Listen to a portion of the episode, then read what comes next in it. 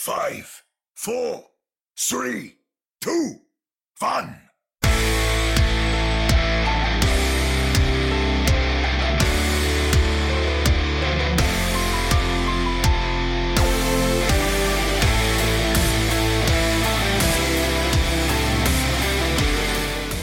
Welcome to another episode of the Ready Set Pwn podcast, your premier source for everything to do with the Vancouver Titans. I am Chris at Lightforce, the voice coming to you live via Twitch on a Tuesday evening, unless you are tuning into the podcast as you would normally do, at which point it's at least Wednesday at high noon Pacific, joined virtually by Omni at Omni Strife.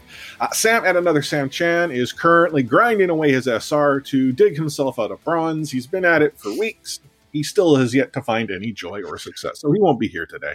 Did he quit Valorant all of a sudden, or? Well, no, because I think there was that pause in Valorant. Uh, oh, so right before release. He, yeah, so I think he got back in Overwatch. He might be back into Valorant now. I, I don't know. Gotcha, gotcha. But he's not here. He is actually going to uh, tap in later in this episode. For those of you watching on the stream, uh, we actually lined up uh, an interview uh, with Rachel Weinberg, who's the co-founder and CEO of Ateo. Ateo is actually an esports clothing brand uh, who has uh, connected with us and is going to line up something special for our listeners. Now, because this is a live stream that we're doing right now, those listening to the podcast, you'll hear the interview a little bit later on. And Sam's going to, as I said, tap in and uh, cover that for us. But for your viewing pleasure, it is myself and Omni tonight. Uh, as you can see, Omni's still rocking the, the world without color.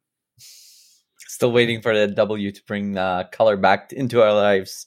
Well, it is theoretically possible that that could be as soon as this weekend. We'll get into what the Vancouver Titans will be up to come Sunday. Uh, talk a little bit about the July tournament. Uh, I guess July turn June tournament. Yeah. Um, yeah, I'm confused because the you know pandemic has me trying to figure out what day of the week it happens to be. Yeah, names, um, names are pretty similar too. I, I don't blame you. But uh, you know, I do want to remind everyone that we are now uh, affiliated on Twitch, which means you can drop subs, you can drop bits and all that. And, you know, it, it sort of struck me as odd that I didn't subscribe to our, our own channel. So that's what I thought I would go and do is subscribe. I subscribe to us on Twitch, drop in a Twitch Prime sub. So you're and, saying I was basically carrying our uh, subscription load? Yeah, pretty much. Now mm-hmm. I'm, you know, helping climb on top of your shoulders and and, and make that magic happen too. Uh, who knows what Sam's up to, but uh, look at that Light Force sub right up at the top of the screen. And I know for you listening to the podcast, you're like, well, what does this all mean? If you tune into our live streams, uh, you'll be able to tell. But uh, there's lots going on in the uh, the Overwatch League as well. A lot of player movement, a lot of uh, player personnel uh, adjustments. Uh, some Vancouver Titans or former Vancouver Titans have found homes, and uh, you know what? Let's waste no time. Let's go straight into the payload. Moving the payload. Join me. So we'll kick things off talking about the Vancouver Titans match this upcoming weekend. So again, Overwatch League action does resume. Uh, the Vancouver Titans are going to be taking on the Toronto Defiant of all teams on Sunday at 2 p.m. Pacific. Now this is the resumption of the Battle of Canada that we saw uh, take place at the end of the was it the May Melee qualification or play in. Like I Yeah, it was a qualification match. It was yeah, I mean like essentially not a playoff match, but a match to get in the playoffs and you know, as we saw, the Vancouver Titans acquitted themselves quite well. In fact, I think right. shocked most people at taking the Toronto Defiant to five maps. So, is it safe to say we're going to see another five maps uh, this weekend, or is it going to be an entirely different result? It's hard to tell, really, because I think the Defiant are also going through something that we're not really aware of as as we uh, had discovered in, in our talk, obviously with Adam. But uh, they've signed recently a new player in Numlocked, and, and, it looks like they're trying to figure it out as well. Their record mm-hmm. is not as shining as they would probably want it to be. I think it's like a four and eight right now, and to be honest, and I'm not just being like a biased uh, a Vancouver fan. I believe for most of the maps, most of the games that we've played, most of the uh, uh, game we saw uh, last time we played, we were better. It's just a, an unlucky like collapse that we saw in that Nepal map, but we played uh, pretty well against them, and I think that like this will be a good opportunity for our team to recuperate and see what was going wrong. And I'm I'm, I'm pretty happy, not just, not just because of the Canada rivalry in here, Mm-hmm. uh, um, but also due to the fact that you can learn way more from those losses where you were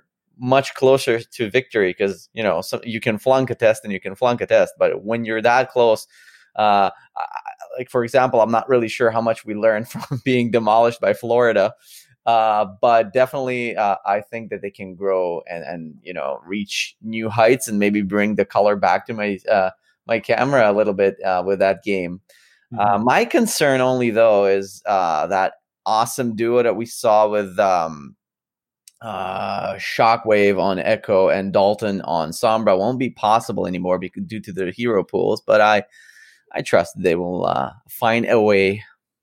Yeah. Well, and that, so that was what I was going to to mention, and you just brought that up is the hero pools that we're going to see, and we'll talk more about that in the fray. Um, I kind of question whether it plays into what we saw from the Vancouver Titans in the first matchup because uh, Shockwave on Echo was just having the defiance, right? Like for for for dinner, he he was essentially consuming everything they threw at him, and. Uh, Sombra is where we've actually seen, um, you know, and I think it was Dalton originally uh, playing on on the Sombra as well. Like, I I I wonder if again uh, what this means because you know I was following the conversation with some that were have you know dis- being discussed over the fact that the hero pool doesn't play into the Vancouver Titans' hands and like oh well Shockwave can go and tracer. Well, we've seen Dalton as a very effective tracer. Yeah. So you know what what tune does he then have to to play? And then um, D.Va. I mean, KSA, that's generally what we've seen him play. I, I think he could Also, probably go. Sigma. Sigma was Yeah. was who I you know would think they they picks that then leaves you know Shredlock. Are we going to see Shredlock go with a Rein? Or are we going to see the the the Winston? Even though it felt like he was a far superior Orisa, Yeah, Right. the Orisa. Orisa then- Bane. and Apparently, then it we exists. so the Baptiste come in right now. The problem is the the lack of Brig. You know, Mm-hmm. I, I don't know what that would all all mean in the in the comp, but it's almost the reintroduction of hero pools provides me so many more question marks about the Vancouver Titans roster that I'm maybe less confident than if this was a world without hero pools. And you had also brought up the fact that the Toronto Defiant aren't the same team that we saw because they brought in Numlocked as we'd originally thought as a, a coach for the tanks. Um, it was actually shared uh, by Adam Adamu on our uh, our uh, friend CA Overwatch uh, show. And then uh, the Toronto Defiant just, you know, shared uh, last week that uh, Numlock is officially joining the team as a player, as a tank. So does he then factor in, and how does that uh, change the dynamic, uh, whether it be Beast or, or Nevix? So I, I, being the Vancouver Titans fan I am, hate to say it, but I think I have to give the edge to the Toronto Defiant here with the the series of unknowns that we see. Now, if the Titans want to go and set me straight and uh, you know get themselves that win, have at it. Mhm. I mean, I'd like to see you with a little more color in your your camera. I mean, Yeah, these live streams too. are a little bit different. Uh, if we are talking tanks, if we are playing that Sigma Orisa comp, I think we'll have the edge in that regard. But nobody really knows what's going on with their DPS lineup. Uh, will sure for play um, Agilities, Logix, uh, and uh, their new uh, DPS Zivik? What was his name? I forgot. Um, Oh, I, sh- yeah. I need to check your roster to to find out. But Yeah. uh, I know who you're talking about. so it, it's really hard to tell what's going on. Um, there is time, definitely, so we cannot reuse that constant uh, uh, excuse of "oh, we're underprepared," "oh, we never played before." Mhm. So that's out of the window. We cannot really use that anymore. Uh, let's see if we can compete. Yeah and it's Zick that you were you were trying to I was close. to find out. I mean, again, I just checked the roster because you put it together for us. Use your own tools. Um, working here.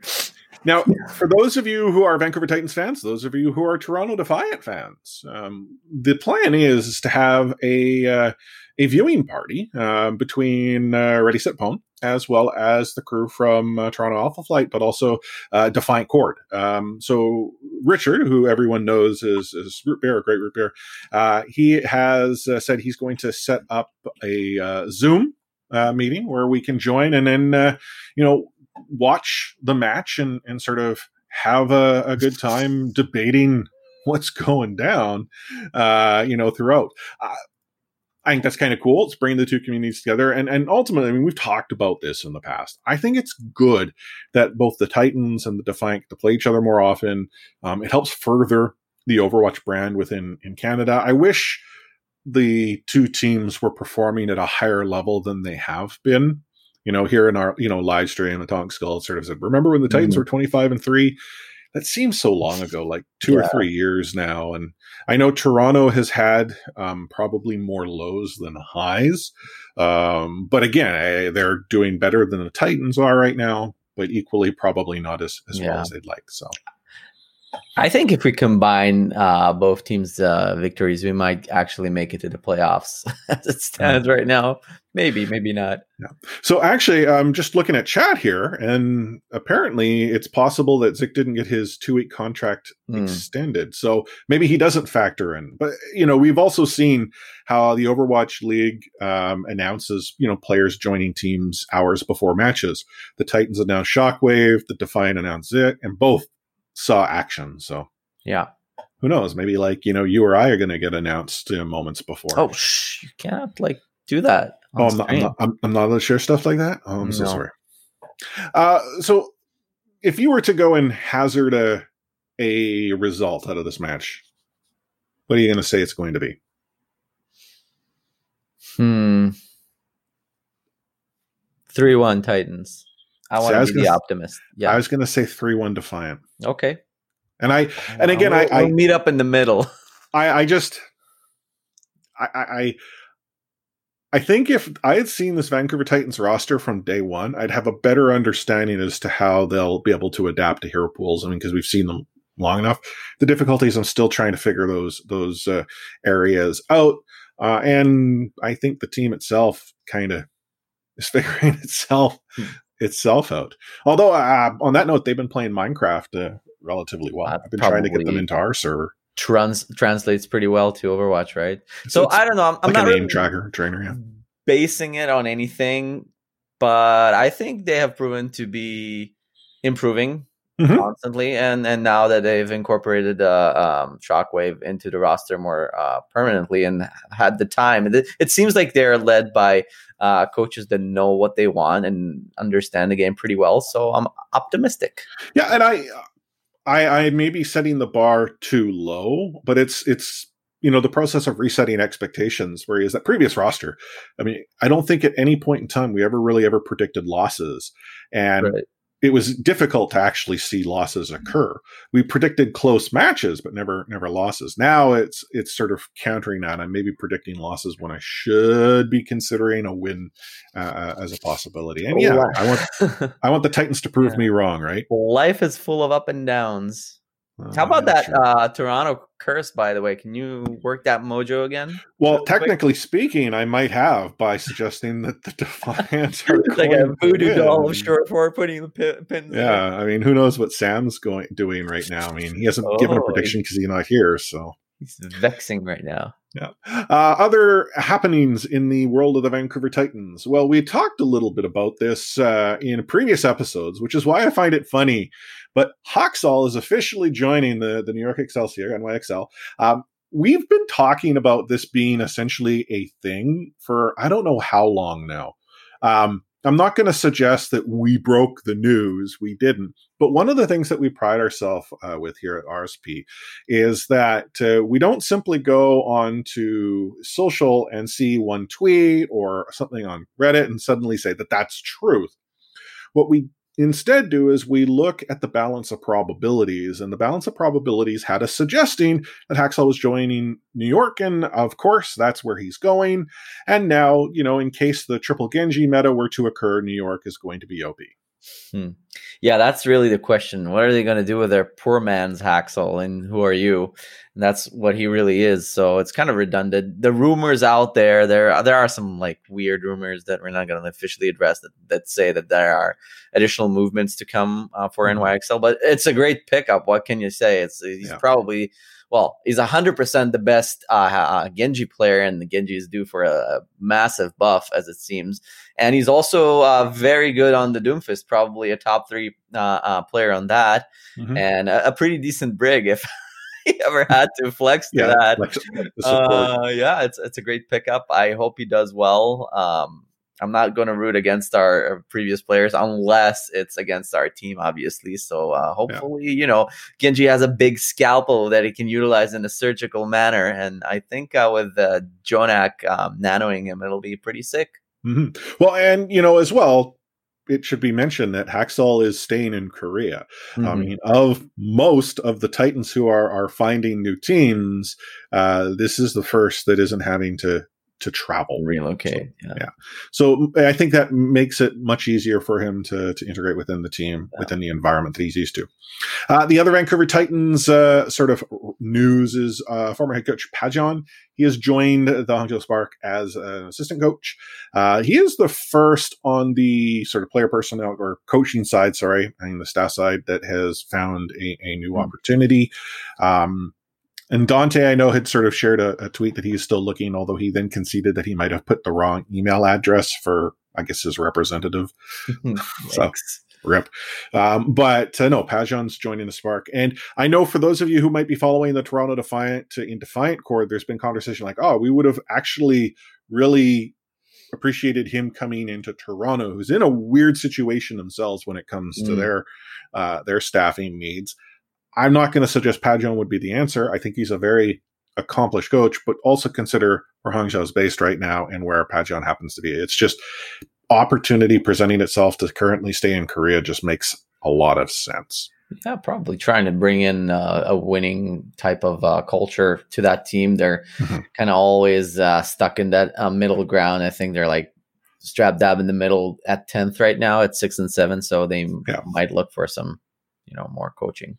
Yeah. So that, uh, if we were keeping score at home, uh, doesn't leave a whole lot of uh, unsigned players. I know someone Su's still looking for an opportunity. Uh, Jaeyoung said he is going to go and take his time. I don't think we'll see Jaeyoung back in Owl. Uh, Fissure, haven't heard much, but I, I, don't know if Fissure gets another kick at the can. He might need to go into the world of contenders uh, to work himself back in. And that's not me suggesting that Fissure was a problem here in Vancouver. It's just that if you're another team there's there's unfortunately baggage, whether it's his or not, that's that comes along with the the player. Runaway should sign him. well, I mean, anything is possible in the world of competitive Overwatch. Mm-hmm. So we're going to uh, take ourselves a very short break here before we dive into the fray.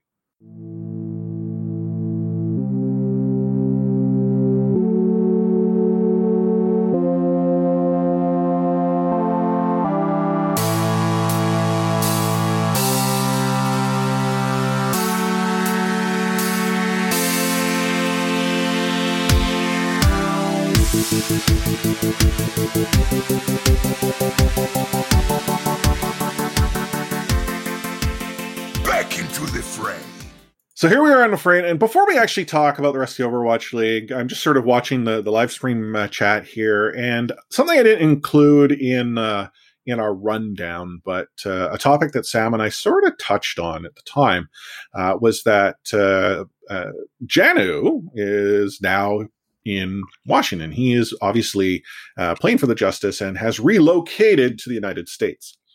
Now we talked about how the they had shared sort of pictures of sort of setting up the apartment, and, and Sam and I sort of alluded to the possibility was that was that intended or unintended shade to the Vancouver Titans. Well, they took it a step further and actually not only shared uh, the you know arrival agenda, they had a tour of all of their facilities. They focused on the fact, look, we have windows from floor to ceiling for lots wow. of sunlight. um, here is this space for players. Here's that space for players. Here is the equipment. And then, like when Janu arrived and, and was talking about his apartment, and they made sure like all the Logitech gear was there. They even showed like in their tour, here's our like you know con- uh, cupboard of Logitech computer gear. Players need new mice, new mouse pads, new keyboards. They just come here, they grab it, whatever they need. Six consoles. Yeah, and I'm thinking like you know, my goodness, it, it, it's if again, I mean, I'm going to Well- give props to Washington for marketing the heck out of that, but You know what they say: a wise man learns from his own mistakes. A wiser man learns from another's. So, Yeah. props to them. What can you do? But it did get me a little je- bit jealous. I wish I had like a closet full of like Logitech gear or Oh, Corsair don't? gear or Come Razer on. gear. Or again, this podcast can be easily bought for just a few mouse pads and a keyboard that I can put into a cupboard that I could open up on stream and say, "Oh, I just need to replace my mouse just a moment." Anyhow, um, but no, it was. It, it's just imagine the world that could have been here in Vancouver had things not been the way they were. Imagine all the people. Yeah. Having access to their own PC. I mean, consider we give this content away for free. So let's talk a little bit about the Summer Showdown tourney. So the uh, Overwatch League is resuming action this weekend, uh, the Summer Showdown tourney. Uh, the concept is going to be very similar to that of the May Melee, and uh, that has us seeing teams play three matches ish, and we'll talk about the ish in a moment, uh, into a seeded tournament where there is one sort of qualifier for the the actual tourney, the playoffs, and then the you know winner continues to move on. Uh, it's first to three for the play-ins. It's uh, first to four once you're in the playoffs. The ish part, well, there are more teams in North America, uh, fewer teams in Asia. So as a result, the way that the schedule is set up is a little bit unbalanced. And if you're the Vancouver Titans who've played some of the fewest matches of all of the Overwatch League teams, you actually get a fourth match that doesn't count to your standing. Mhm. So if the Vancouver Titans win that one match, it means nothing Hmm. for their standings into the summer showdown. But uh, there's more actually involved. So we're seeing the return of hero pools, which is part of me was somewhat unfortunate because we saw how no hero pool in the playoff portion of the May Melee uh, created, you know, such compelling events. Um, but they're doing somewhat of a hybrid.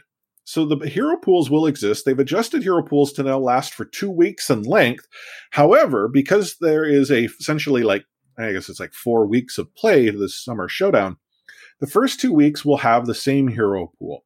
So just as a refresher, uh, that means no D.Va, no Echo, no Sombra, no Brig for two weeks, Mhm. and then no hero pools for the last week and the playoffs, which is kind of hokey, but hey, you know what? Is what it is.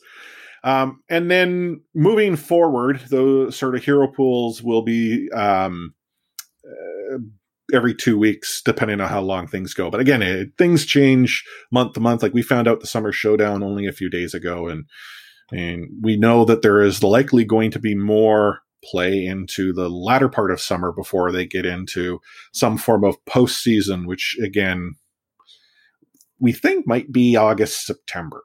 yeah. Um, the on the Asian side of the bracket, though, uh, because there's fewer teams, um, sort of more consistent structure. But again, they're still following the the rules that uh, uh, hero pools being suspended, what have you. Um, so it is what it is. So let's talk a little bit about who's playing this weekend. So kicking off uh, the weekend is the London Spitfire versus the Shanghai Dragons. This is going to be on Saturday at 1 a.m. Pacific. So for those of you who might stay up late, that's when you'll watch. Followed by the New York Excelsior taking on the Seoul Dynasty at 3 a.m. Pacific. We then fast forward to noon Pacific on Saturday, where the Paris Eternal take on the Boston Uprising. The Florida Mayhem take on the Dallas Fuel at 2 p.m. And then at 4 p.m., we have the Atlanta uh, Reign taking on the uh, LA Gladiators. There is no Asian match on the Sunday. It's just until noon on Sunday that we then see the Philadelphia Fusion take on the Houston Outlaws. At 2 p.m. Pacific is the Vancouver Titans taking on the Toronto Defiant. And wrapping up the weekend on Sunday at 4 p.m. are the Los Angeles Valiant versus the Washington Justice. Now, as far as the matches to watch, uh, Ani, you and I were pretty consistent in our picks. Sam did not put any in. That's just Sam's way you and I both suggested that we should watch the New York Excelsior take on the Seoul Dynasty on Saturday, and then on Sunday we're going to keep tuning in and watch the LA Valiant take on the Washington Justice. Now, I'm going to guess that we probably chose those matches for very similar reasons. Mine are very simple. I want to see former Titans play. I think that's part of it. Another reason is like the other matches aren't really enticing. I'm like, Paris versus Boston. Eh. But you're right. Like if Haksal plays, it's going to be interesting. Uh, obviously, we've already seen uh, Stitch and Janu uh, try and uh, play and carry Washington. It's going to be interesting for sure. Um, but yeah, I'm, I'm I'm excited. Like you talked a little bit about the tournament, the summer tournament. Um, to give props to Blizzard, I haven't seen one criticism of, of the last tourney. Uh, everybody was very positive. It seemed like we got really hype games and good a good uh, uh, you know viewership for those. So I'm looking forward to it and and what the Overwatch League has in store for its last couple of months. I think. Yeah, and I I will agree. I mean, I think uh, the Overwatch League is doing the essentially the best with what they're they're being provided. And the, the pandemic has obviously resulted right. in them needing to pivot and adjust as need be. If there was one thing I would like for them to do is acknowledge that what they're going through is some form of experimentation or or if it's not experimentation to provide sort of the longer look or the longer view but mm-hmm. I also understand that maybe they're banking on the possibility that teams will be brought together at some point. You know, like we look at the United States. The United States has made it considerably easier for uh, professional athletes, and I think esports falls into that category, uh, to enter the country. Uh, and based on that, it might make sense that teams start to come back to the US, whether it be, let's say, in, in LA or maybe down in, in Texas or into, I don't know, I was going to say New York, and I'm just thinking at the top of my head right now from the pandemic perspective, California, New York, and then Texas, maybe not the the best destination, um, all things considered. But I think maybe the Overwatch League is is holding out hope that they'll be able to have sort of synchronous events uh, mm-hmm. where there's much more control over the environment than sort of playing online um, where you have also the factor of paying at play, regardless of whether or not you're the Vancouver Titans, who have, you know, a couple players in EU and or a few players in EU and and um, uh, Saudi Arabia and then you know NA. So. Um, the other thing that I do kind of find funky, but I get it's due to the number of teams, is so the tournament kicks off again this weekend with a relatively light schedule that schedule picks up subsequent weekends. Um, yeah. And then we get into the funkiness that is the Atlanta Reign Vancouver Titans match on June 28th, which counts for the Reign, but not the Titans. Because again, the Titans are playing four matches. Um, and I don't think we've ever mentioned this, but these um, sort of uh, qualifying matches count for season standings which is why the Vancouver Titans are playing that fourth match. But right. the actual playoffs, once you're into the tournament, they don't. So you're, the Vancouver Titans losing to the Defiant last time did not count as a match. The Vancouver Titans playing the Defiant this time will. Will count. I was really confused when I did my spreadsheets the last, uh, uh, well, last time we did them. Like, wait, this didn't count. Apparently, it didn't. So yeah, and I, I mean, it's it's it's is difficult to try to you know uh, you know, keep up. So yeah. You know. records are all over the place. You have a bunch of teams that are like four and six, and the others are like twelve and one. yeah. Um, the uh, other adjustment as well um, that sort of plays in to the summer showdown.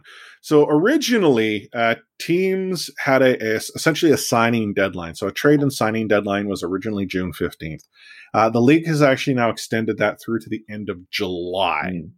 So it is arguably possible that we'll still continue to see some players come in, some players come out um, through to the end of the summer. And that's what sort of has me thinking that we'll see some form of culmination tournament in August that will then lead into whatever playoffs will be.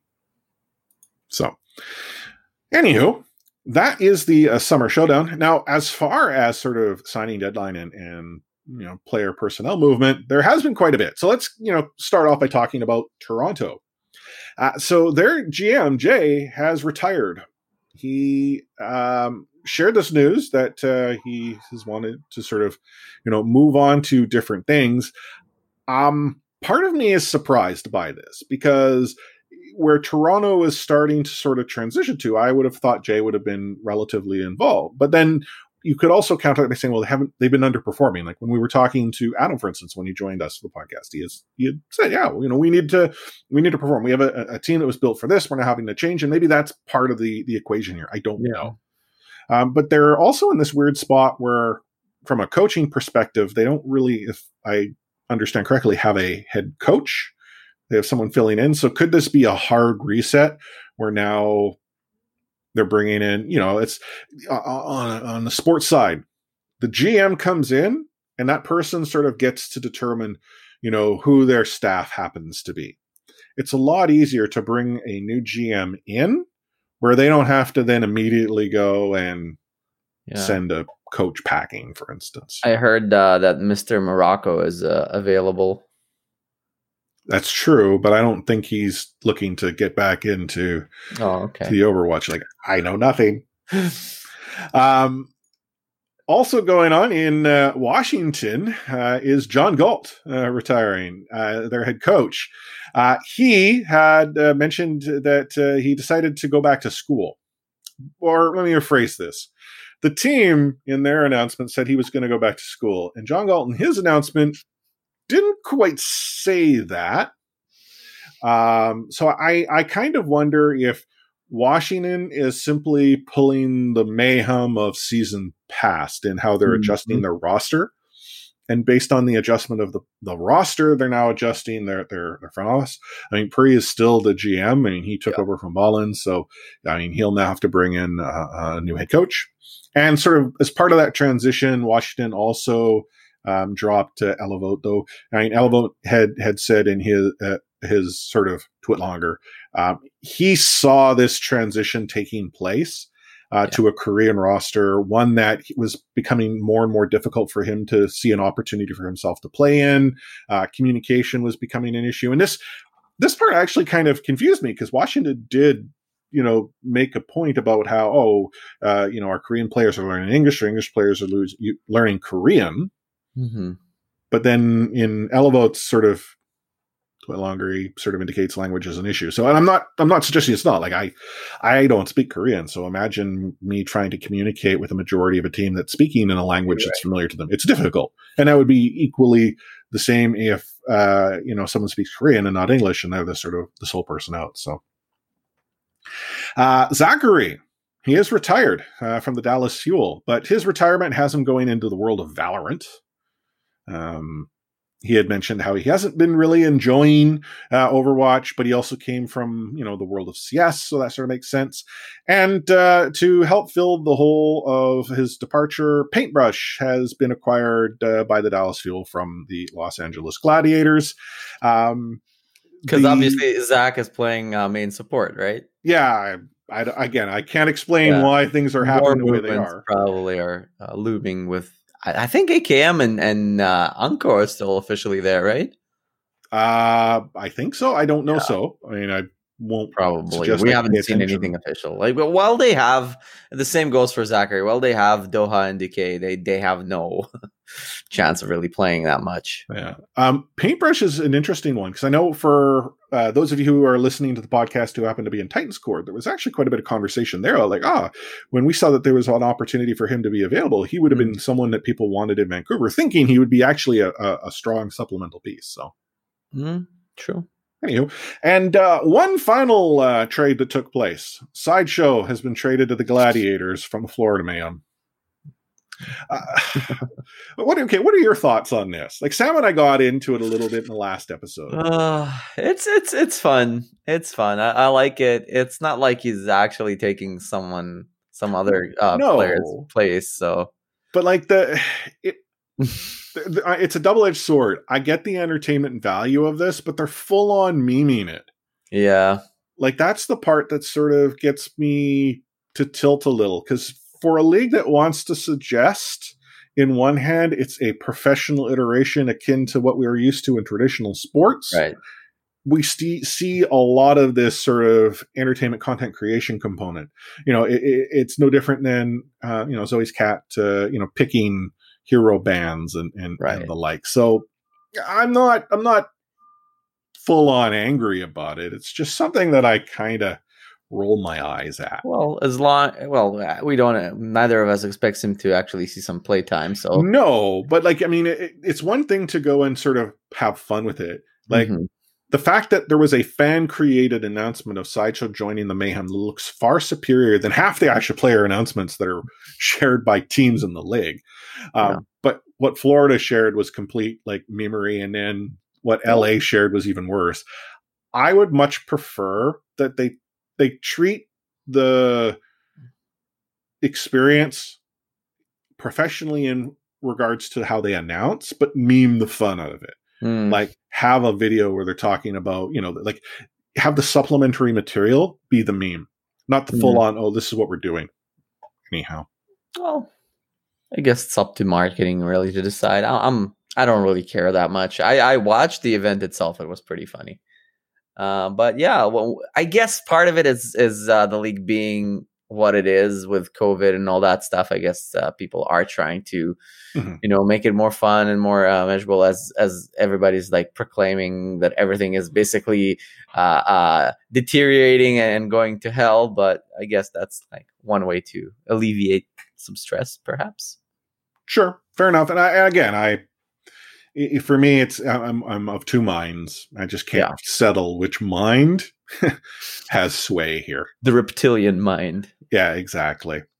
Uh, anyhow, uh, what we're going to do here is uh, take ourselves a quick break for those listening to the podcast and uh, bring on board uh, both Sam, who is going to tap in for Omni, and uh, Rachel Feinberg, who is, again, the co founder and CEO of Ateyo, uh, Ateyo being an esports uh, uh, clothing company. And she's going to talk a little bit about uh, her brand, what this concept esports uh, clothing happens to be. Uh, we're going to talk about sort of esports in general. And then for those who happen to be listening, to our podcast. Uh, she's got a little special something lined up uh, exclusively uh, for uh, Team RSP.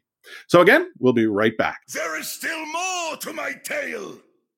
I'm pleased to share that we are joined by a very special guest, Rachel Feinberg, who's the co founder and CEO of Ateyo. Now, Ateyo, I'm going to be quite frank, was not a brand I was fully aware of until Sam so eloquently put it on my radar. And I know, Sam, you've actually, you know, worn worn their clothes, but I, if I were to go and, and correlate what I see from from the the clothing line, is it's very um, high tech, like Lululemon ish. I mean, that being you know, the Vancouver reference that I can give.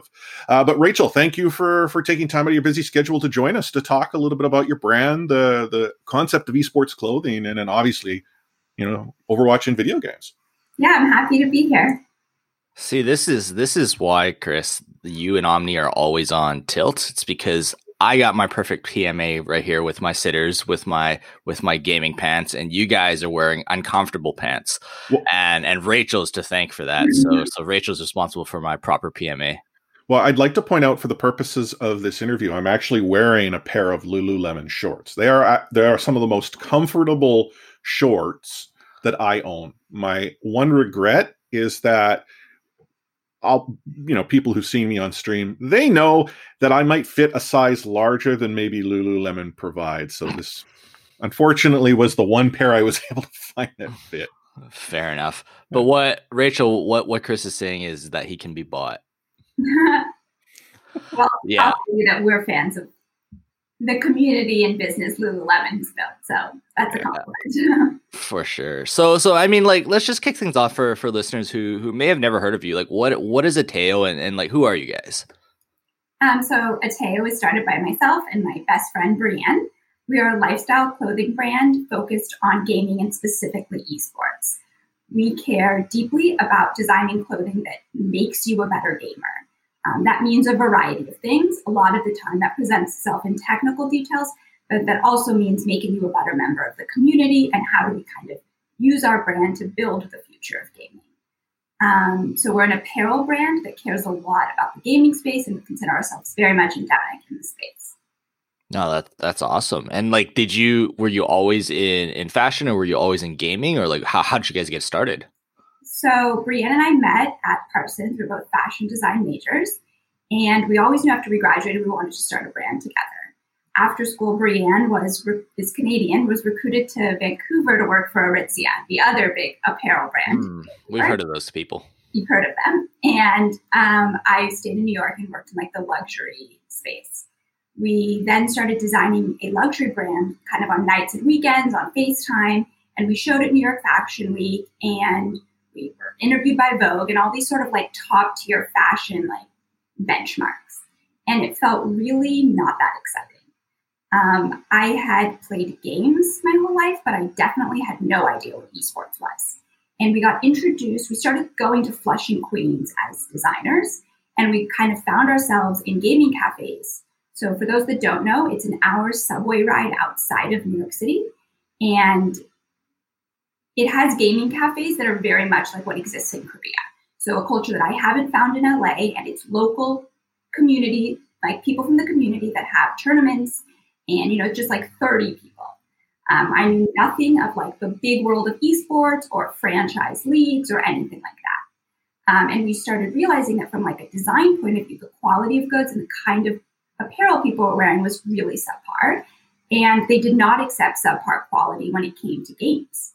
And we thought they were being charged too much. We thought that um, there was a very specific aesthetic being conveyed. And we knew we wanted to create apparel that was designed for gaming, that could build a community around gaming and esports, very much like a Nike or a Lululemon has. And we started making samples of cuffs and sleeves in our, at our home sewing machine and bringing them to the cafe and having people try them on and kind of getting their feedback. And about six or eight months into this like random sweatshirt development we were doing, we went to TwitchCon. And that really opened our eyes to kind of the magnitude of this space. And I think further solidified how much we wanted to be here because TwitchCon's great. There's like fancy booths and all of that. But the fact that people have like been part of a streamer's Twitch community for five years and are now getting to meet in person and their friends, like those moments meant so much to us. And I'd say the rest is kind of history. We had quit our jobs, had no money, moved across the country to LA because we wanted to be near both North American League of Legends and the Overwatch League, which hadn't even started. And we launched Ateyo. It's crazy. What what what does Ateyo mean? Like I, I guess for people that have a hard time pronouncing or something, what what does the word mean? So it's actually an acronym that we haven't okay. yet. Um, we wanted to have a word that we could kind of own that you would specifically mm-hmm. think of us. We also wanted it to be something that felt endemic to gaming but could also grow. So we started in esports and now have kind of branched out into more kind of gaming, but we really believe we are building the lifestyle brand for the future. Um, and I think recent events with coronavirus have shown us that that future might be coming a lot quicker than we thought it was. Mm-hmm. And then so like I, I guess I'm a little bit curious, and, and all our listeners, I'd say 94% are gamers, and then there's there's like Chris's dad or something who's listening to this. Um, but like, how do you go about imagining and envisioning like what esports or what gamers like want to wear, right? Like, and and how and because we're talking about fashion, it can't it also has to have an aesthetic to it, right? Um, and I'm, I'm not a fashion major by any means. I do like sneakers, as you know, you can tell from my backdrop. Um, but but like, how do you go around envisioning that? So we did a lot of listening to people, as well as kind of being conscious of how much of our own voice we put into it. Um, we really viewed it from like a technical point of view. So how could we prevent injuries? How could we kind of protect you if you already had an injury? A lot of what we heard had to do with temperature. And so we use those kind of principles to guide us into how we de- design the product. Um, I think we view it, we tr- coming from traditional fashion, it's pretty was easier for us to recognize kind of the flaws in apparel that exist right now. And we wanted to kind of do this our way and really develop like the best zip up to game in or sit at a computer in mm-hmm. and really commit to that. So for, that was the first product we launched. We only launched with one product in one color. And I think that really speaks to kind of how we view product development as a brand and what it means when we say this is a good product.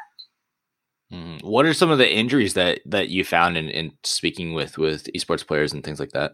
So I think that we've had a lot of injuries around wrist um, and kind of the friction you get when you keep both the hand with the mouse and on the keyboard. Um, and a lot of people are really cold because they're keeping their environment cold due to their computer, um, whether that be on stage or at home. And so, how could you build a long sleeve product that they wouldn't push up? Um, the amount of screen footage I have of people going like this is like unbelievable. And how we could develop that sleeve. Originally, that sleeve had a pad and a thumb hole. That became really clear it wasn't going to work. Um, and so now we've really focused on kind of just eliminating seams, making that fabric pretty tight, not tons of compression, and really just smooth. So I think that a lot of times people think technical apparel, like they're going to like bind my wrist. That just means really thoughtful design and really designing for the way the garment's going to be worn. We've also heard a lot about temperature, um, a lot in the fighting games community, but in other spaces as well. Players are sitting, competing with like robes on their lap, but they're like wearing a t-shirt. And how do we really kind of build a comfortable product that you can compete in, that you can take off easily, all those sorts of things. Um, and we also care a lot about posture. Our version one of our zip up didn't fully see as much as we'd love to kind of execute. But basically, the way that zip up goes, it goes to here. If you hold your head straight forward, your head weighs, I think it's like 13 to 18 pounds, puts 13 to 18 pounds less of pressure on your body than if you're like this or like this. So, this idea that we can one, build it as a reminder, and two, eventually develop products that are really technical to kind of instill good posture. So, so what I understood from that is if I wear your hoodies, my SR is going to go up. 100%. You heard uh, it here first. I, I, I don't know if there's anything that you could wear, including someone sitting on your lap, that'll improve your SR that bad. or maybe uh, wearing nothing's the key. Yeah. Uh, also, not something I would recommend you do. Uh, so, I actually want to sort of follow up on the on the technical side. So, um, a technical clothing brand that I'm uh, familiar with is Under Armour. I, I grew up playing, you know, you know, outdoor sports, and the moment Under Armour arrived on the scene, I suddenly realized what it was like to wear clothing underneath like a, a ball jersey, or if I was out in in the winter. Our winter, my winter sport in in uh, Canada is soccer, which I know for for some of our listeners in our community might not make sense. Well, how do you run around in the snow? I live in the tropical part of Canada which isn't that tropical. But I'd be out there in the rain and it would be cold. And Under Armour created gear that allowed me to to still function. It was comfortable. It didn't, you know, because rain was an issue. It didn't wasn't like cotton, which was like running around with the 20 pound, you know, uh, towel wrapped around me. It was as some of the old shirts do. So you know, taking it back to sort of what you were talking about uh, here in, in, the world of esports, I'm actually quite impressed because I would have never considered things like a long sleeve shirt interfering with play. But I, you know, as you were describing, you know, pushing your arm, the sleeve up your arms, I do that. For me, it's actually it's bothersome if there's something on my wrist, even if I were to go to the office for my day job in a long sleeve shirt. If I've actually, you know, dressed up for the day, I'm unbuttoning and I'm moving them up um, so I again, it's more of a comment, not so much a question. It's just impressive to me that you've you've taken you know things like that into consideration. As I can imagine, you know, especially in esports space, the the variety of different environments that uh, that gamers themselves play in, and then taking it a step further for for those that create their content at home, streamers and the like. Yeah. The uh, question I have though, and I, I guess for for me, you know, what what would differentiate you know um, someone who's you know used to wearing let's say i can use the sitters as an example. Um, you know i have a pair of you know sweatpants they're fruit of the loom and i'm accustomed to wearing them. Like obviously i'm not trying to correlate the sitters to a pair of sweatpants and fruit of the loom but how hard was it to have someone sort of make that transition where they then were to wear your sitters and say like oh my goodness how how did i not know this? So i'd say about two to three full days a month, Brianne and I kind of talk to our community via video calls, phone calls, DMs, anything. And a lot of people say that the sitters was a high price tag for them. For context, the sitters are $65. Um, as a business, we should have priced them higher if we care a lot about cost of goods. As like a community member, we felt we wanted them to be somewhat attainable.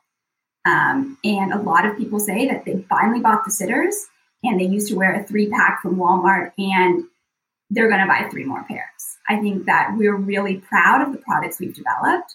Um, the products we've developed will hopefully last you a lifetime and will continue to make them better.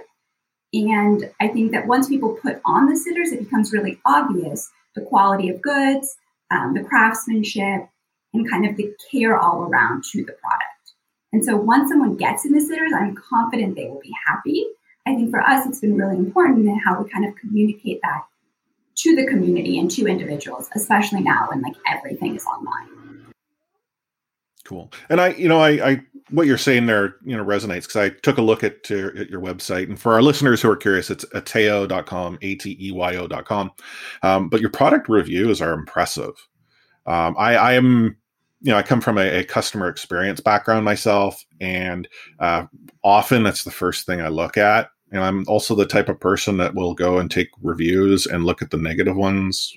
Yeah, because I, I feel that even though there's a few, there's often, you know, a message to be shared. And it, it's interesting that, you know, of these reviews where they're, even some of the poor ones, it's like, oh, it's great quality product. This is what, you know, it's, it's a me issue, uh, which I think, you know, speaks highly. I will admit, you know, I am the guy that picks up his three pack of sweatpants at, at Walmart. Should I put sweatpants on? But, you know, these Lululemon shorts I'm wearing right now, because I'm working from home, I don't have to put pants on it's a hard sell. At a time where we care a lot and there's a big discussion around human rights, I think we should be very conscious of where we buy our apparel from. That's that's a good point. That's actually a very fair point. Dollars like cost somebody else more. No, for sure. So, um, I wanted to switch gears a little bit and just talk about, you know, you mentioned you guys moved out, or gals, I should mm-hmm. say. Stop saying guys. Um, you guys moved out. I did it again you moved out to to LA to focus on on NA League of Legends and and the Overwatch League even before it started. Um, what what was the what was the motivation with that? What did you see from the Overwatch League in the very early days? Now we're drawing back probably like early 2016, right? Um, that that kind of attracted both of you. Um, I think that we wanted to be somewhere that we could be really connected to the community. I think that means industry, pro players, streamers, as well as like fans. Um, mm-hmm. we LA felt like the appropriate place because we could get two esports that are kind of somewhat they were all here at that they were all mm-hmm. here at that time, whereas like CSGO, Dota are like all over the place. And we also do all of our production in LA. So it was a very conscious decision to be somewhere where we could show up at a factory and at an Overwatch or League event in the same day. Mm. Um, and so that was kind of why LA was the decision. And I'm really happy with our decision. Um, it gave us kind of context and relationships that we couldn't have built if we were only in town once a year. And it allowed us to do all of our production in the US. Mm-hmm. And what about the the Overwatch League itself? You've seen yeah. it grow from its from its infancy. Yeah. Uh, what do you think of their growth thus Before far? they launched, we were there the first day of Overwatch League. I think that there's some exceptional things that have come out of the Overwatch leagues, and there's some things that I wish had been handled differently. I think that the Overwatch space um, has done, I don't think it was intentional, a better job of including women and children. I mm-hmm. think that now that community exists and now like some teams have capitalized and included that space. But I think that it's a very different demographic that you see in other esports, which is really exciting. I don't know that I'm that happy with how they've continued to foster that relationship or what that responsibility means to them. Um, I think that there was something really interesting about it happening all in LA. I think localization is an exciting endeavor. I think it's great for fans and monetization, but I think that um, I'm unsure of the overall strategy and rollout and what that means, particularly for pro players. Mm-hmm. Mm-hmm. And and actually, you you just remind me of a different question because I think that's something that we've talked about is just the the diversity of the game. I mean, from from a casual perspective, of course, um, we we see all sorts of people. Um, the demographic I think is different than your generic gamer dude or or whatever. Um, what about from where where you guys stand? Because because again, you're you're targeting as a esports apparel brand. Like how how have you been able to reach you know you know women and children in the community, for example, like you just mentioned? Um, and and are you seeing are you seeing those splits, or are you still finding that most customers these days are are still male? So we activate in every game dramatically differently. If I showed you the content that got to the Dota subreddit and gave us mm-hmm. incredible street cred in Dota, I think the Overwatch community would be devastated. Um, there are very different spaces. The way we kind of talk to our audience is very different. Mm-hmm. We, in the Overwatch space, we do sell to a lot of women.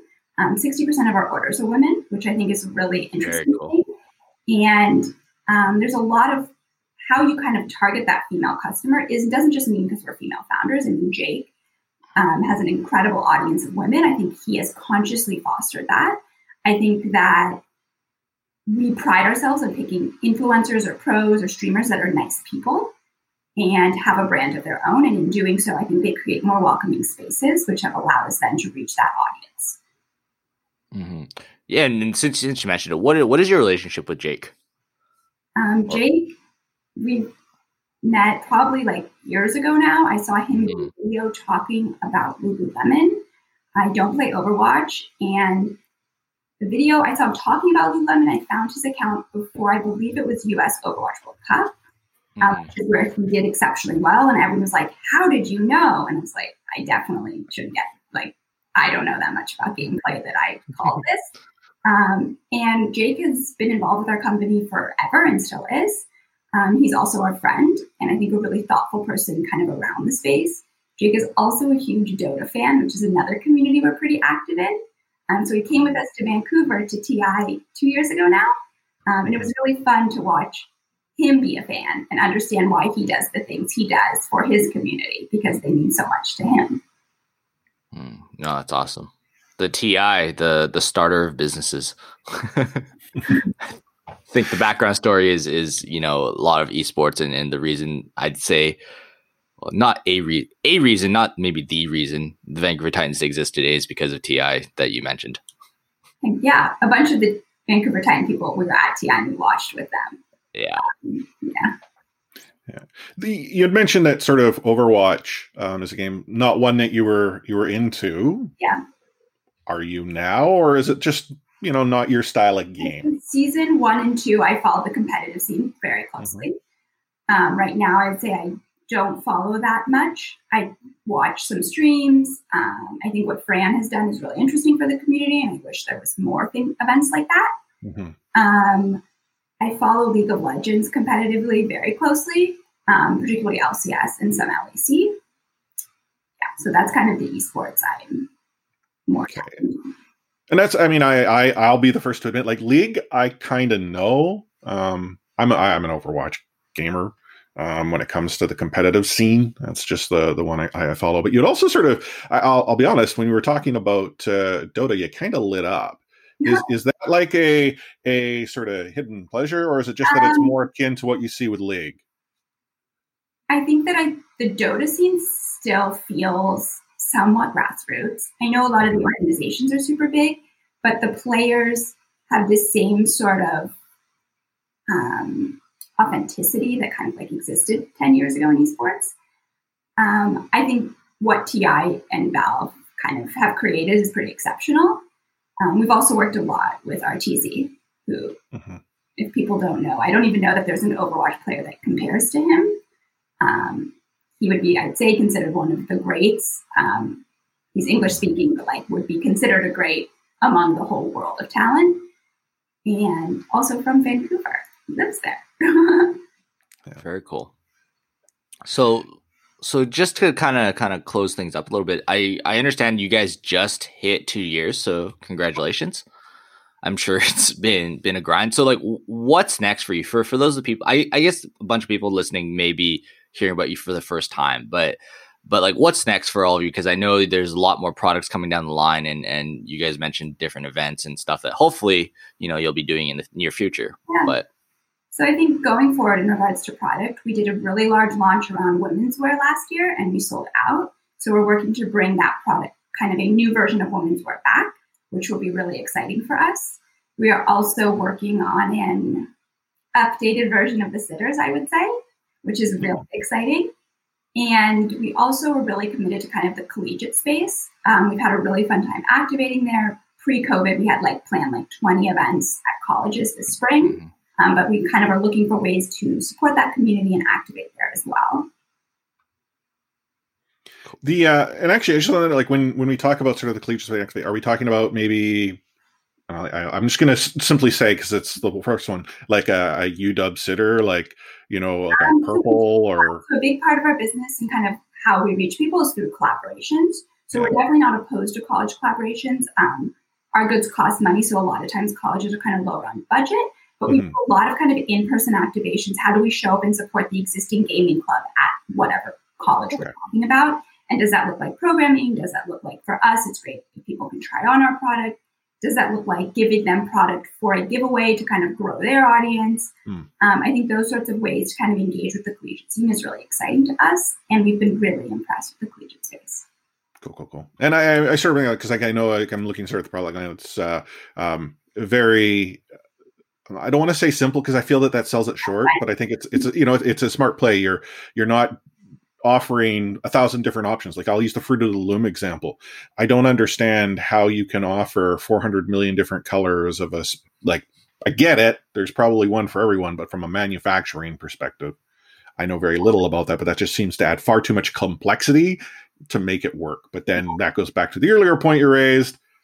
It could be from a manufacturing perspective something that one needs to look into. You Yeah, so basically sell the two colors I wear, so I'm good. we try to keep it pretty um, concise, and we also want to make sure that if we sign a new product, it's exceptional quality. And so, if we limit kind of SKUs and bodies and things like that, we can keep a lot better quality control and consistency across the brand. I'm trying to figure out how many five star reviews we need on our podcast to get a Ready Set Pwn collab. Help us, listeners. Yeah, if you if you ever need like the Harbor Center, you know, logo and blue, green, and white, just let me know. I I can I can send you a, a copy of it. Perfect. I won't not I, won't ask what it's blue used for. Pants. Well, I don't, yeah, I don't know about the green. I, I will admit maybe like the blue ish on a top, not on pants. Yeah. Clearly, we're in fashion. So one of the things that uh, we're also you know excited to share, and and and maybe I'll sort of let you talk a little bit about Rachel, is that uh, there might be a little something that's available to listeners of uh, of uh, Ready Set Pwn Is that something you can can share a little bit now? So we care a lot about our product and what you're being charged. We feel is a very fair price. Um, and so we'd love, though, also to support podcasts and community, kind of uh, peripheral community events and content stuff like that. So if you buy anything on our website for the next month and use the code Ready Set Pawn, spelled exactly as this as this podcast is spelled, so without the A in pawn, um, you'll get a backpack with your purchase. That backpack is a drawstring backpack, but it has pockets and zippers and is really high quality. And it was actually designed in that it's the appropriate size to get into arenas or TwitchCon or things like that. So hopefully we return to that life and having a bag of this size with organization will be helpful. Awesome. And you know, I, I not to you know, it's not my way to correct listeners, but it's Ready Set Pwn, and I only do that because we've had listeners correct us. They take the word seriously. Sorry. That's okay. I mean, we're okay with it, but like, you know, Sam can, the word O if you didn't subtract it. yeah, yeah, exactly. Wait, it's well, like would it be own. we hadn't taken the A out? Yeah, it would have been. Well, yeah, just it's like own without an O, without Got a. it. Sorry, I thought Yeah, you got it right. It's all good. I, I'm only doing this because I know there's a listener out there or two. They're gonna left- bug bug Light Force forever for this. Yeah, they'll they'll. In fact, I think someone left a review on our podcast once about it being a very you know solid podcast, but I wish they'd say this word correctly. And I went through and I scrubbed like I'm like where have we said it wrong? So it's podcast lore. yes. Um, you know, one uh, a few final questions just on the lighter side. So, uh, favorite video game? What got you into it, and like, what do you what what game would you go back and continue to play because it was What game got That me much fun. it? I'd say my mom got me into games, which is probably Okay. a regular story. Um, and it was definitely Pac-Man or Tetris. Um, Okay. still p- play those. I'd say recently, my PC is at the office, and we're going. It's a whole situation right now. Um, but I've been playing a lot on the Switch. So I've been playing a lot of Animal Crossing, Zelda, um, those sorts of Overcooked with my brother, those sorts Yeah. of things. Yeah. So Animal Crossing. Uh, are you a fan of Tom Nook and uh, his uh, his hijinks? I don't know. Tom Nook runs a tough business. Oh yeah. Well, I mean, the, the good thing here with with RSP is our community all helps each other out to corner the stock market. So uh, Tom Nook, uh, he, he knows nothing against the racket we're running. Our Discord is like 90% discussing Animal Crossing, but we've never done any content or anything in it. Well, and it- actually, it's funny you mentioned that. Like, I, I kid you not, I'm a member of so many different Discord communities across a number of different uh, uh, topics, from like actual sports to uh, esports to video games, and nearly every single one of them has a channel dedicated to Animal Crossing. You know who doesn't? Well, that's because okay, well, we've had this discussion, Sam, and, and he's he's taking a shot at me because I won't create one in the RSP Discord. but I, I mean, I could create one, but like everyone that would use it already exists in in the Vancouver Titans Discord. So Mm, fair enough. Okay. cool, cool, cool. Um, but no, thanks, uh, Rachel, again for for joining us, taking time out of your your busy day. But I mean, any any final words that you want to share with uh, all of our listeners, or or anything that We're uh, we can answer? feedback or ways to help or ways to be kind of part of the community more. So if anyone wants to reach out, you can reach out on Twitter, on email. Um, Brianne and I are pretty public about our information, and so we're always looking for feedback or ways to improve. Cool. Awesome. And uh, again, to our listeners, if you are looking to learn more about Ateyo, uh, you want to cash in on on the uh, the promotion that uh, Rachel shared, uh, just go to ateyo.com, A-T-E-Y-O.com. Uh, if you want to follow them on Twitter, it is Ateyo underscore. Correct. I uh, learned that the hard way. Um, but uh, you can uh, see more about what's going on. And uh, I'm going to make sure Sam at some point uh, shares a picture of him- wearing in the sitters because that's what everyone wants to see. And- Sam. The sitters, we're redoing um, our website to help with sizing. And if he wants to be on our website and sends us a picture of him in the sitters, we will put it on the website. That you have to do it now, Sam. I mean, as much as Rachel, I just want to want you to know you run the risk of putting a picture of Sam on your website not working the way you might want it. Oh, we'll send you instructions. true. Awesome. But yeah, I think that's they have to do it now, Sam. The listeners will demand it. In fact, I'm guaranteeing we're going to see that show up in in Discord. All right. Great. Cool. Awesome. Well, thanks again, Rachel. Um, I, for the rest of uh, you that are still tuning in, we're going to wrap this episode up after a short break. Ah, impressive, if I do say so myself. So Omni and I are now back, having brought in uh, Rachel Feinberg. Uh, for We're those back. watching the live stream, you'll be like, "Well, wait a minute, how did I miss this?" You'll have to tune into the podcast. For those of you listening to the podcast, we don't have to tell you to do that. You simply need to uh, listen as you normally do, and you heard everything that Rachel had to to share. Uh, so, for those who are curious, like, well, okay, she talked about this this deal, and then Sam and and Chris got into the whole Ready Set Pwn conversation. If you use promo code Ready Set Pwn when you make a purchase over the next month at Ateyo, so it's ateyo.com, A T E Y O.com, uh, not only are you going to be able to acquire some significantly comfortable esports wear, Sam owns this stuff and he swears by it. Uh, you'll also get a, a complimentary backpack uh, as part of that purchase, which you know, frankly, is is great value. I mean, I think the backpack itself retails for something like uh, twenty some odd US, so it's you know a, a solid deal. Again, it's for the next month, and you have to use that promo code Ready Set Pwn. For those of you who happen to live outside of the United States, they are a US based company, uh, so there is the possibility that uh, uh, you know duties and taxes will apply. I mean, as Canadians, we're accustomed to this. Um, but I just want to be, you know, straight up that uh, that might be a possibility. Uh, but again, I mean, the way Sam describes the the the sitters, the sweatpants, is like, you know, you put them on, you never want to take them off. So, I might uh, I might uh, investigate and order myself. I'm sold. Yeah, but they have all, all sorts of other things. There's t-shirts, uh, sweatshirts. They've got like a bomber jacket, like a full-on like stylish bomber jacket. But, uh, yeah, check them out. Ateyo.com.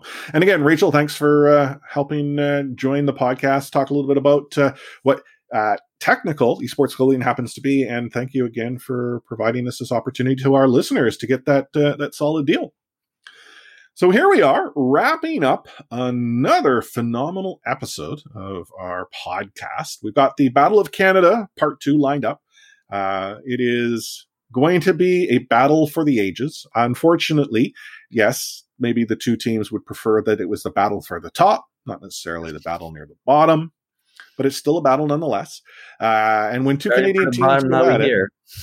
Yeah. As Drake said. Uh, when two Canadian teams go at it, all I have to ask that you do is grab yourself a Mickey or a two four, uh, find yourself a spot on the Chesterfield, maybe get the poutine lined up, get those ketchup chips at the ready, It sounds like the intro to Dark Poutine. and let her out for a rip, eh? No, Yeah. dark, yeah, dark. Okay, so uh, for those who listen to the podcast, uh, you've heard us refer to Dark Poutine before. It's a Canadian true crime podcast. Uh, Mike and Scott, great guys. If you're looking for a podcast uh, and you don't mind true crime, Dark Poutine is good fun, and and uh, I encourage you to check it out. It's darkpoutine.com. Look at that, Mike and Scott. If you listen to this podcast, free promo. I'm sure. tell them tell them Ready Set Pwn sent you, and I'll bet you they'll be like, "What?" Uh, but uh, yeah, here we are at the end of an episode. Uh, any uh, any final words of wisdom that you want to share to all of our listeners or those viewing this uh, live on Twitch right this moment? Have much wisdom to share this week, but unfortunately, I just couldn't find the words to convey them. So, hmm.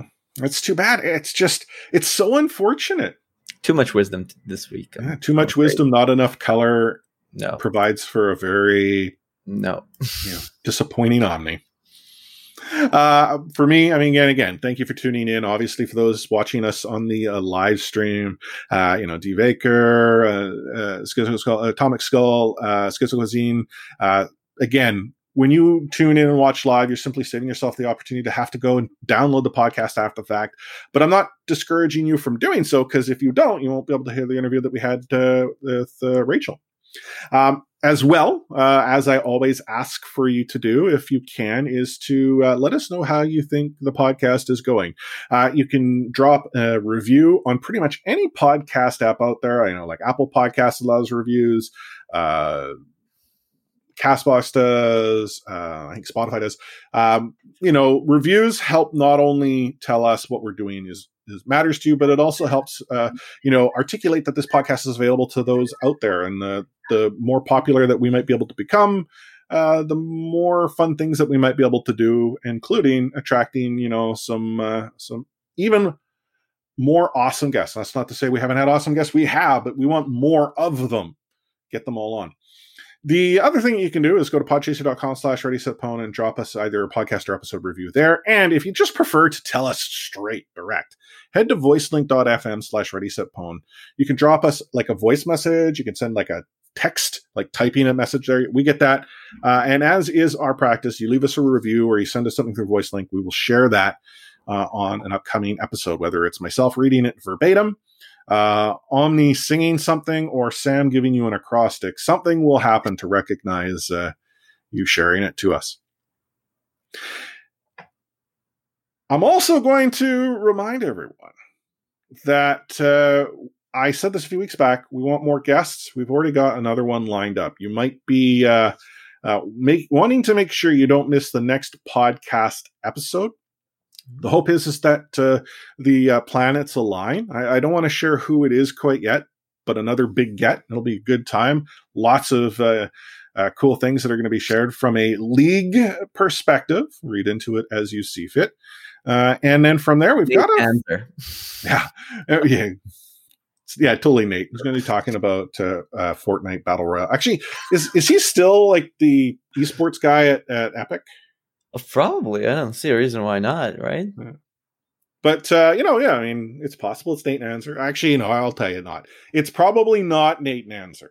Probably. Probably not. But maybe it is, and I'm So simply you're trying saying to. there's a chance. Yeah, there's always a chance. But uh, no, I think you know it's a pretty cool time uh, when it comes to uh, content for the Overwatch League. Uh, we're going to continue doing what we're doing, talking about the Vancouver Titans, uh, talking about the Toronto Defiant, talking about the rest of the league again. And the idea is, is we want to continue to, to connect with you, our community, who are by far uh, one of the most important pieces of this equation. We do this for you. Uh, and the fact that I think Omni and I both like the sound of our own voice. And for some reason, Sam just likes to talk to us on camera and on tape. And on final note, be part of our community. Uh, join our Discord. Go to discord.io slash ready set pwn. Join our Discord. Take part in the conversation. Uh, we talk Overwatch League. We talk Minecraft. If Sam had his way, we'd talk Animal Crossing there as well. But uh, lots of good fun to be had. And one of the things that I am looking at lining up in the relative near future uh, is uh, uh, an Overwatch uh, uh, community night where we can uh, get as many people as we can together, have some good fun. I know Omni, Sam, and I have done that a couple of times with a few people, but I think it would be pretty cool to then, you know, maybe get into arcade, create some different modes. Um, like I was doing one, I can't remember what it was called, where it was like Hog with on Well, and it's like everyone's 12 hogs, one hole. Yeah, something like that. Oh, it was so much fun. I didn't do as well with the hog as I did with the Lucio Mm. where I figured out that I just, you know, bo- just boot Yeah, for the sake of one. booping. Yeah, there's a lot of good ones there. Yeah. So, on behalf of the Missing in Action, Sam at another Sam Chan, Omni at OmniStrike, myself, Chris at Light Force, please do us a favor and hit that subscribe button to the podcast. Please do us a favor and hit the subscribe or follow button on uh, Twitch. And please tune in each and every week for some more awesomeness. And to learn more about the podcast, if this happens to be the first time you've heard this, ReadySetPwn.com has all the information you need. So thank you. And those magical two words you've been waiting for me to say catchphrase.